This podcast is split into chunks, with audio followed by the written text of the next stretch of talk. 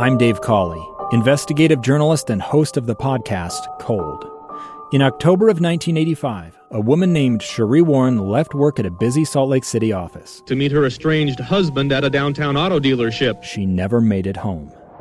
Sheree's car surfaced weeks later in Las Vegas. In the parking lot of a hotel casino. No one knows how it got there. Strange. It was strange. Both Sheree's estranged husband and her boyfriend raised suspicion for investigators. I kind of thought that he might have done something. But no arrests were ever made. In Cold Season 3, we dig into double lives, make new connections in the case, and examine the difficulty raised by reasonable doubt. We want answers just as much as anyone else. They have creeps like that now, too, so nothing's changed. That's the new Cold Season 3 The Search for Sheree, now available anywhere you get your podcasts.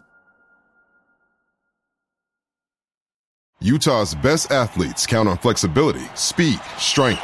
And the Jazz pick up their 22nd assist. So they count on University of Utah Health. Royce O'Neale puts this game away. And so can you.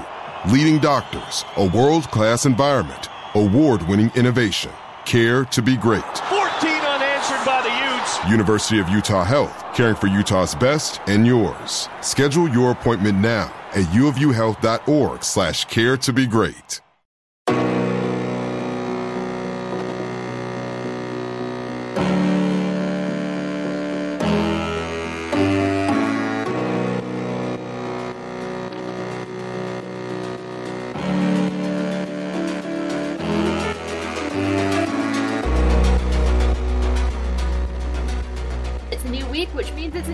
Episode of the Crimson Corner. I am your host, Michelle Bodkin, your Utah Utes insider for KSLSports.com.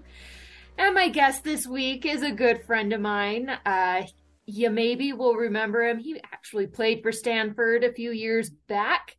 Uh, and now you can sometimes hear his silky smooth voice on the Pac 12 networks calling some games.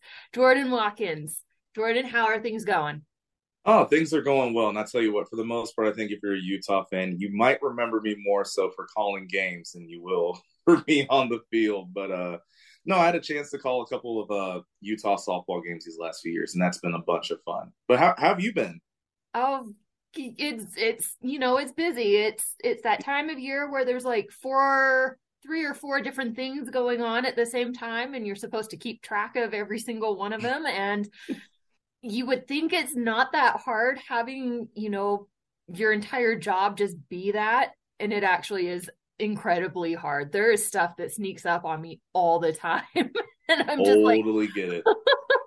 How totally did that happen? right.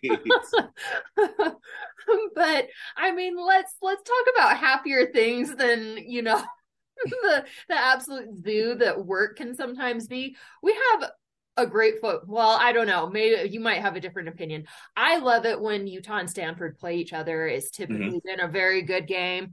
Uh, lately, maybe not so much. Uh, you know, what are your initial thoughts heading into this weekend with Utah football and Stanford football meeting up in Rice Eccles? Yeah, you know, it's pretty funny that you you brought up the phrase of happier things. I think maybe happier is, is one sided, but uh, maybe happier for me. right. But no, I'll say this. I mean, even when I was when I was still at Stanford and playing, the one thing I always used to think about Utah is, you know, for us at Stanford, I didn't think that there was a more physical team in the conference than than how we played. But if there was a team that was in the running for it, it was Utah that that was it. It was Stanford and Utah. There was nobody else that was on that level of physicality. And you know, it's just year in and year out. I get so I'm so impressed with what Coach Witt and his staff, what they're able to put together. Because you know, if you look at the recruiting rankings and all this stuff, yeah, Utah usually is not going to pop off to you, but they are probably, I'd say, outside of Alabama, the last decade plus, they've been the most consistent program in college football uh, and I, I, I stand on that. Um, now, in terms of this weekend, it's going to be. I mean, honestly, it might be tough for us. Um, you know, it's a very tough place to play. I know, you know, the MUSS they get going, they get loud and rowdy, and you know, Stanford, uh, they they've been dealing with a lot of injuries. I mean, even last game, I think in the first three or four plays, they had three or four defensive starters go out. Um, they've been dealing with some things on the offensive line. Some of their, I think the top three, two or three running backs now are out probably maybe the rest of the year. Um, so it's going to be, you know, it's going to be a challenge. But, uh, you know, sometimes, especially in this conference, we know how crazy this conference can be. Uh, when things look bleak or they look kind of grim, that's usually when some of the biggest performances and best performances come out. So it'll be interesting to see. But I mean, obviously, if you look at it on paper, and especially what Utah did to us last year, um, it'll be tough. It's going to be a tough game for sure. In fairness, Utah is also dealing with their rash of injuries. It's a yes. little unknown exactly. Most of them have not been season ending injuries, but you still have guys sitting out or resting or playing still, but they're not quite to their mm-hmm. full capabilities. And those can all kind of add up and, and equate to you know maybe evening the playing field or or being a disadvantage. Uh, so it just it's kind of sounding like it's a matter of maybe who who's the healthiest.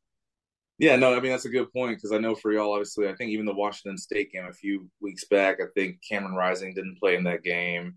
Um tavion thomas didn't play in that game i think uh was it I know, like obviously, y'all have two phenomenal tight ends. You probably have the best tight end group in the country. Mm-hmm. Um, but for a while, I think it was Brant Kuithe who has been, or, or was it Dalton? I, I can't. Brant's been out for a while now. Yeah, Brant's been out for a while. And then I think Dalton also got hurt pretty recently in a game too. Mm-hmm. But that's what's honestly has impressed me so much about Utah this year is the fact that you know if you if you went into this year, what are the things that you would say that are going to make sure that they're uh, successful?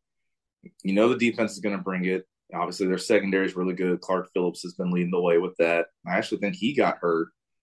Um, was it a couple of games ago too? I, I think he got a little stinger. Uh, yeah, uh, he, right. he's continued to be out on the field, so whatever it is, mm-hmm. wasn't that serious, but, right? But it, it didn't look like it felt great in the moment. So exactly, but I mean, even with that, like they still found a way to make things work. I think on offense, again, it's the running game, and then of course you need to make sure you can control those tight ends. And so even when they get hurt, they find a way to still make things happen and make things work. I think it's just a testament to, you know, the I can't even say the the foundation that Whit is building because he's already built it, mm-hmm. but you see the the benefits of it, right? With all those injuries that they sustained to key players and key positions, but the tra- the engine just keeps rolling what do you think it's been about Stanford the past few years that's gone wrong? Because at least for a lot of people on the outside, they look at this thing and they're confused by it. But I think those that are a little more in the know are not as confused. No, that's that's a good question. I think at the end of the day, it's part of the it's the mentality. The reason why I say that is, you know, um, when I was there, and even before I was there, some of those teams before me, there was you know, we had those things in terms of partying in the backfield, um, rager in the end zone. That was one that the offense kind of came up with. there was um, intellectual brutality. You know, those were all the things that were kind of our calling card. And remember, I told you at the beginning, it was Stanford and Utah. Those are the two teams that were at the top in terms of physicality in the conference.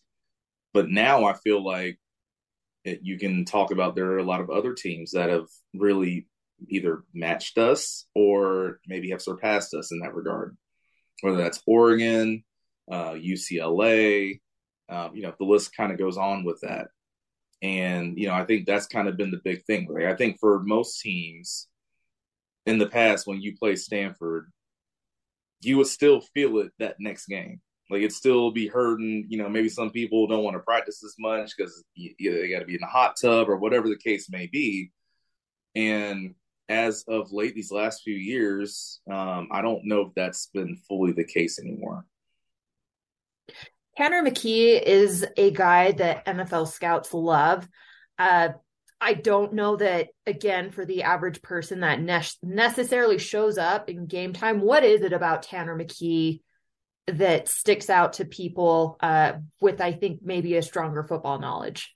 Sure. No, I think every for Tanner McKee, there there are about I'd say four or five throws every game that he'll make where it just pops to you. Where it's like, wow, how did he get it in that window? or how did he make this happen? I mean, obviously with Stanford, I mean, I talked about Utah and how well they use their tight ends. Well, that's also been a calling card for Stanford for the last, it almost feels like 20 years, right? In terms of, you know, using Coby Fleener, Levine Toilolo, Austin Hooper, Dalton Schultz, um, and now obviously it's been uh, Benjamin Yurosek. And there's certain throws where on the middle of the field, he'll find that seam and just hit it. And it's like, how did you, how did you do that? Uh, and I think that's the thing for him. You know, he's not the most athletic guy in terms of he's going to run all over the field and beat you that way, but he has his moments sometimes where he can help expand a play. Like he's athletic enough to make it happen. But there are just certain throws that he makes every once in a while, and it, it is, really is one of those. You know, there's only a handful of people in the country that can make that throw, and he's one of them. That that's really what makes him stand out.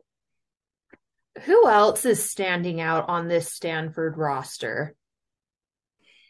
I think, especially as of late, uh, David Bailey, defensive end, uh, number 23, uh, he's a freshman. And I remember even before the season started, I went to a practice and I talked to, you know, Coach Reynolds, who's a D line coach. I talked to Coach Shaw. And they both raved about him so much. And in terms of not even just the athletic ability, the mental process that he already has as a freshman in terms of okay, maybe this pass rush move isn't working. What's the counter that I need to have? Or if this uh, offensive lineman is a high puncher, low puncher, what move's going to work against him? He already has that down. And obviously, with you know more time, more time in the weight room, more time in the field, he's only going to get better and better. So it's he's really impressed me, and I think even lately, with the more injuries that Stanford has had and had to deal with lately, he's flashed even more. So you can already kind of see that that that learning process and that growing curve. It's it's really ascending for him. So I'm really excited to see how the rest of his career is going to go. Not a lot has gone right for Stanford this year. However, Notre Dame went very well. And I think that surprised a lot of people. What was it about that game that has maybe, or maybe worked better for Stanford than some of the other games they played in this season? Well, I think, and it kind of started that game and it's been trending this way. You saw a lot more pressure on the quarterback. They they found ways, whether it's been blitzing, whether it's been up front with the with the front four or three or you know whatever the the defensive grouping calls for they're finding ways to win up front, and that and that's been a huge thing. Uh, obviously, now in this game against Utah, it's going to come down to the run game and how well they can stop the run. Uh, because I think last year was it they put up over 400 yards on the ground against us. Yeah, it was like 500 yards. Yeah. Um, so you know that's going to be the big ordeal for them, and obviously, I'm sure that's going to be the game plan for them is make sure we stop the run first and foremost. Well, knowing the the the heads, the the minds in that meeting room, that's always thing number one is stop the run. But it's going to be a, a special emphasis this week, and which of course sometimes that leaves you uh, susceptible for the big pass play. But um, I think you know that's going to be the big thing for them is you know stop the run and then go from there. Uh, but as of late, I would say the big things that have been helping the most is they found a way to get a pressure get pressure. I mean, they did it against uh, Notre Dame, like you mentioned. They did it against Arizona State. For the most part, they even did it against Oregon State. But of course, if you watch that game on ESPN, there was that last pass play that really just changed everything in that game. But that's been the big the big change for them as of late. Where do you think this team goes from here after 2022? There uh, again, there's kind of been a lot of speculation does Stanford make a change? Do you see that happening at all? Or, you know, are, are they going to stick with it? Because I think in a lot of ways, people don't understand or appreciate that Stanford is kind of a tough place as well to develop a culture, find the correct kind of coaching staff, uh, just because there are standards that other places do not have. No, sure. That's a that's a good question. Um, honestly, I, I think for the most part, I don't see or foresee too many changes happening. And the reason again why I say that is because I mean, if you look at their team, in certain places they are very experienced. Mm-hmm. You know, going into the year, I think the reason why there was so much optimism, especially for the offense, was you had all these experienced skill players coming back. You know, the offensive line last year, while they were really young, they were going to have experience in the be back this year. And now that you have that experience, you can really get running and rolling. Uh, but, you know, throughout the year, they had some issues and injuries up front. Uh, Michael Wilson just went down a couple of weeks ago. EJ Smith's been out for a while. Casey Filkins is out.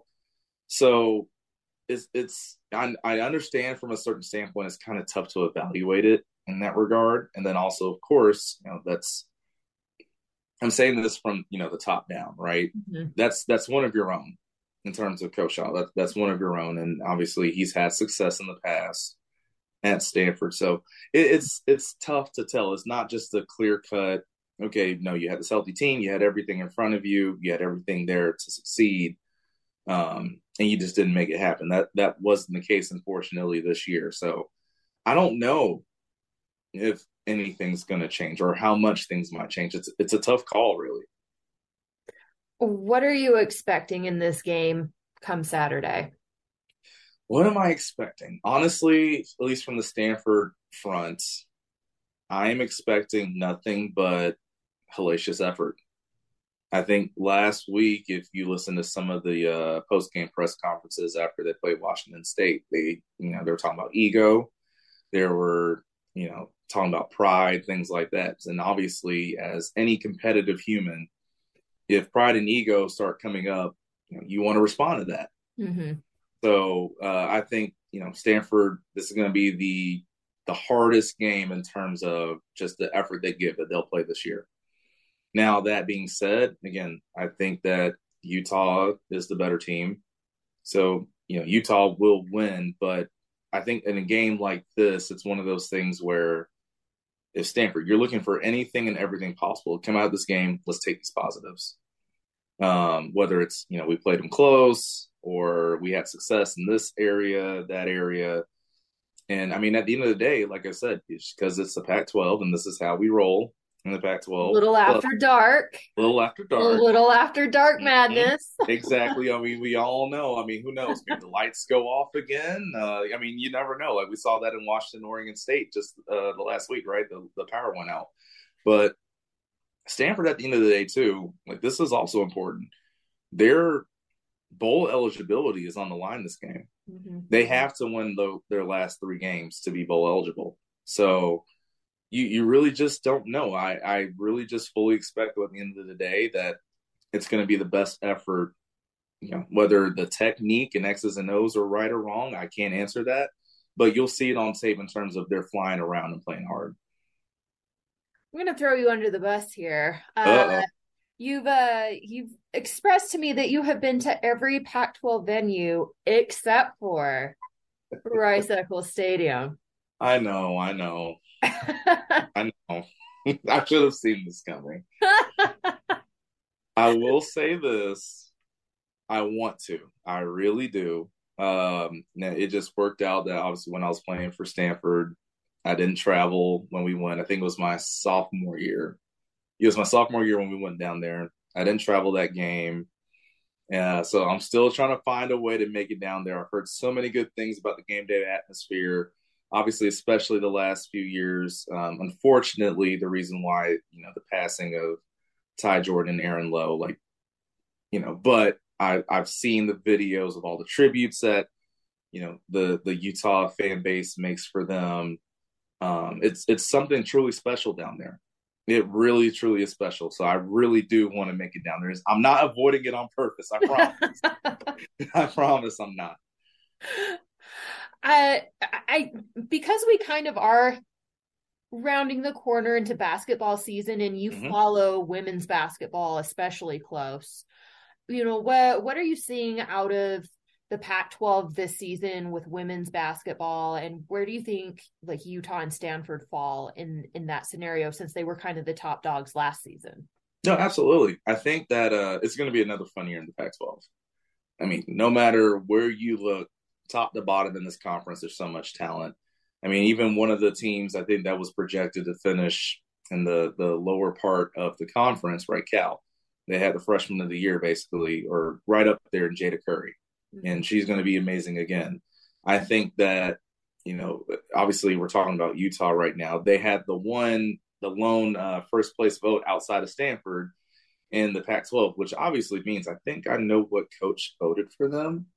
Um, you know, she might be a Hall of Famer, all-time winningest coach in women's basketball history. Talking about Tara Vanderveer, but obviously, if she's voting for Utah to be first, because I know she can't vote for Stanford, that still speaks to what is there, right? Lynn Roberts has done a phenomenal job building that program. Gianna Kneepkens is incredible.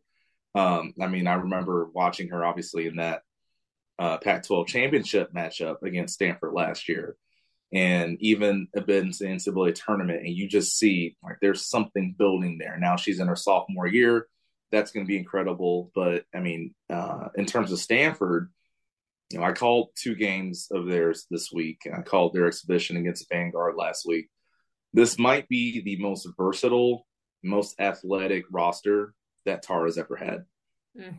I mean, from top to bottom, they have multiple players, ball handlers that if they don't, if they're not uh, creating an opportunity, scoring opportunity for themselves, they can do it for others. I mean, they have this one freshman uh, Talana Lepolo. She's from the East Bay out here. And in her debut, I think she had 10 or 11 assists and zero turnovers. That's like one of four freshmen ever to do that. Like she's going to be impressive. Obviously, we know they're the only team in the country that returns two All Americans with Haley Jones and Cameron Brink. Oh yeah, by the way, they have the number one recruit coming in this year in Lauren, that six seven post player, who uh, you know, she comes off the bench. I mean, imagine that, right? The number one recruit coming off the bench. Mm-hmm. And they have a sixth player of the year who comes off the bench as well, the post and Ashten Prechtel. So it's so the team is so deep. I think the sky's the limit. And I mean, we get to see them play South Carolina next Sunday on ABC. I can't wait for that game. I can't wait. I, I, women's basketball in the Pac 12, I think, is very underappreciated and undervalued. So sure. I'm so glad someone like you is spending a lot of time and effort on it and really kind of knows it in and out. Uh, and, and, you know what? That kind of goes for the entire Pac-12 conference. Uh, and I, most people are not going to know this. You grew up in Atlanta, in the heart of mm-hmm. SEC country. Yes. Uh, and you are a big time Pac-12 in general proponent. What what is it about this conference that you feel like makes it better than I think most people believe it is? I just feel like to an extent people don't fully understand what is out here. And and here's what I mean by that. Like even so I, I go back to my senior year and I'm saying that as my fourth year because I was at Stanford for five years. Mm-hmm. That was the year that Christian McCaffrey was in the Heisman race. Now, that year, there was a Heisman voter. I don't ask me what his name was. I, I don't know, but there was a Heisman voter that actually came out and said, "I did not stay up to watch some of the Stanford games and see Christian play."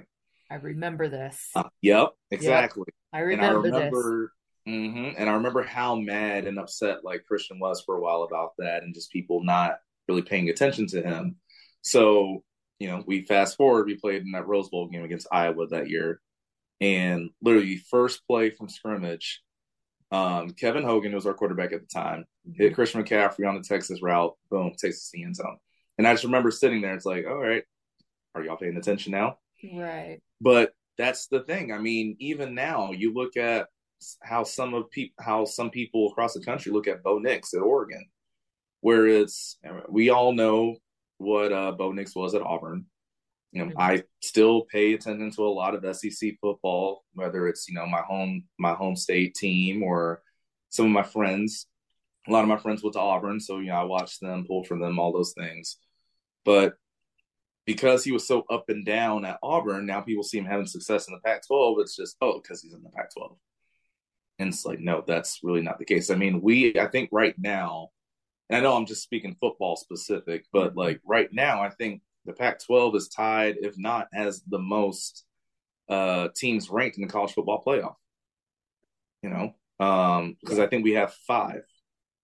Yeah. You know, with, yeah. uh, USC, UCLA, Oregon Utah. State this week. Yeah, exactly. So, yeah. you know, there's a lot of good football that's being played out here. There are a lot of good sports in general that are played out here. And again, if you don't, if you disagree with that, look at some of the the NFL teams. Look at where they come from one of the best safeties in the NFC West is Budda Baker from Washington. Mm-hmm. If you need a good DB, look no further than anything Utah puts out or Washington puts out.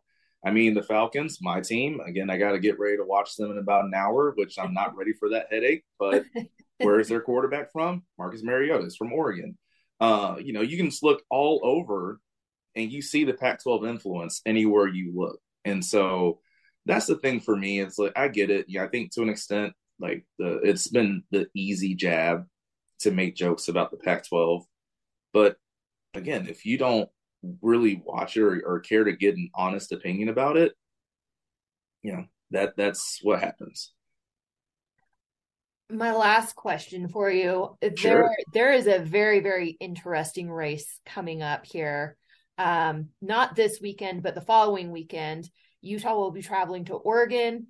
Mm-hmm. uh, usc will be traveling to U- ucla uh, and those two games very likely are going to determine the pac 12 championship game this might be the most exciting round of determining who goes to the pac 12 championship that we've probably ever had in this conference. How do you see this all playing out? Because I think all four teams Oof. are very, very similar in a lot of ways. I think their weaknesses and strengths are very similar. How how does this play out? Oh, that's a tough one. Oh, that's a really tough one. And first off, how great is it that the first year that we have this new uh, structure for the the conference championship game that this is how it all shapes out? Four team race. Yeah, because remember exactly, it used to be, you know, just the the leader of the South versus leader of the North. Where I mean, if that was the case, you'd have a three team race in the South, and then Oregon's kind of just chilling. Yeah, pending what they do against Washington, right? Mm-hmm. Um, but no, I mean, I just think that right now, if I look at how teams are playing, I mean, I think Oregon's going to be in it. I, I, really do. I think that again, the run that Bo Nix has been on as of late, and uh, I think that you know their defense is good enough. Mm-hmm. I can see them being there. Then you look at the South, and oh my goodness, it's so difficult because I think for the most part, I would say, and most people wouldn't disagree with this. USC probably has the most explosive mm-hmm. offense, but we also know that their defense can be had. Yeah. I mean, look at what Cal did to them last week. It, it's just a matter of if you don't let uh, USC turn you over, then you'll be you'll have some success on offense.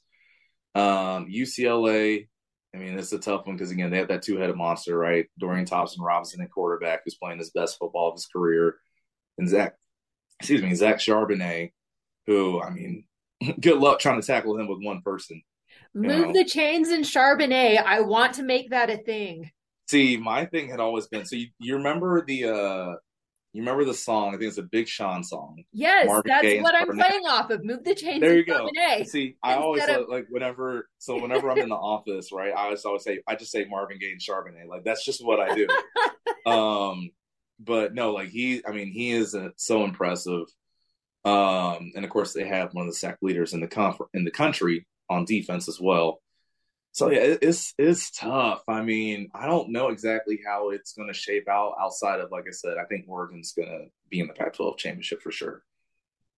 Well, good stuff, my friend. I appreciate you jumping on. I will go yeah, ahead and we'll let you get back to your night. Uh, get back to your Atlanta Falcons. Hopefully, they do not fail you. Well, they did last week. Did you see that game they played against the Chargers, or how it ended up? I did not.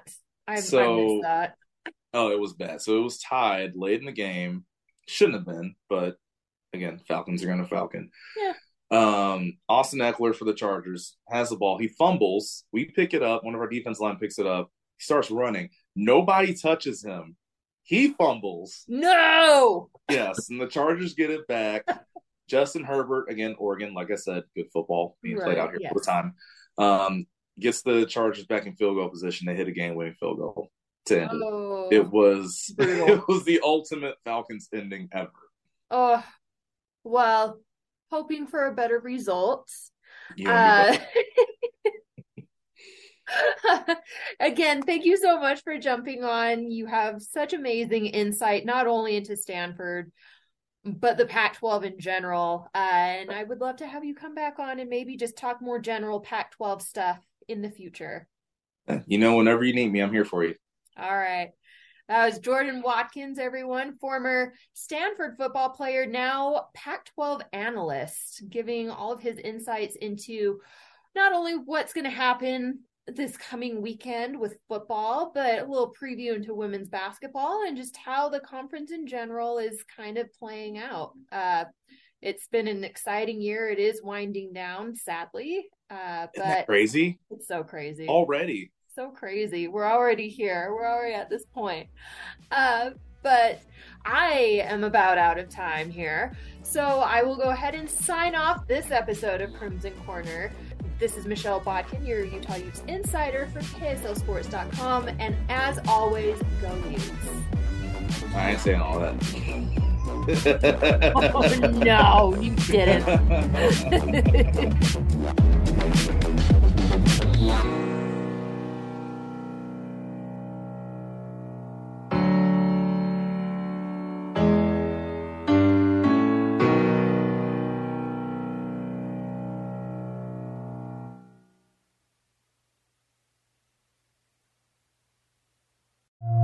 stranger with a gun came upon two teens taking pictures under a rising full moon. But violence is only the beginning of this story. Sometimes I thought, there are no miracles. Yeah, there are, and this is a big one. I'm Amy Donaldson, and I've spent my career talking about how lives are undone by violence. The Letter is a podcast about how lives are remade. Follow The Letter at theletterpodcast.com or wherever you get your podcasts.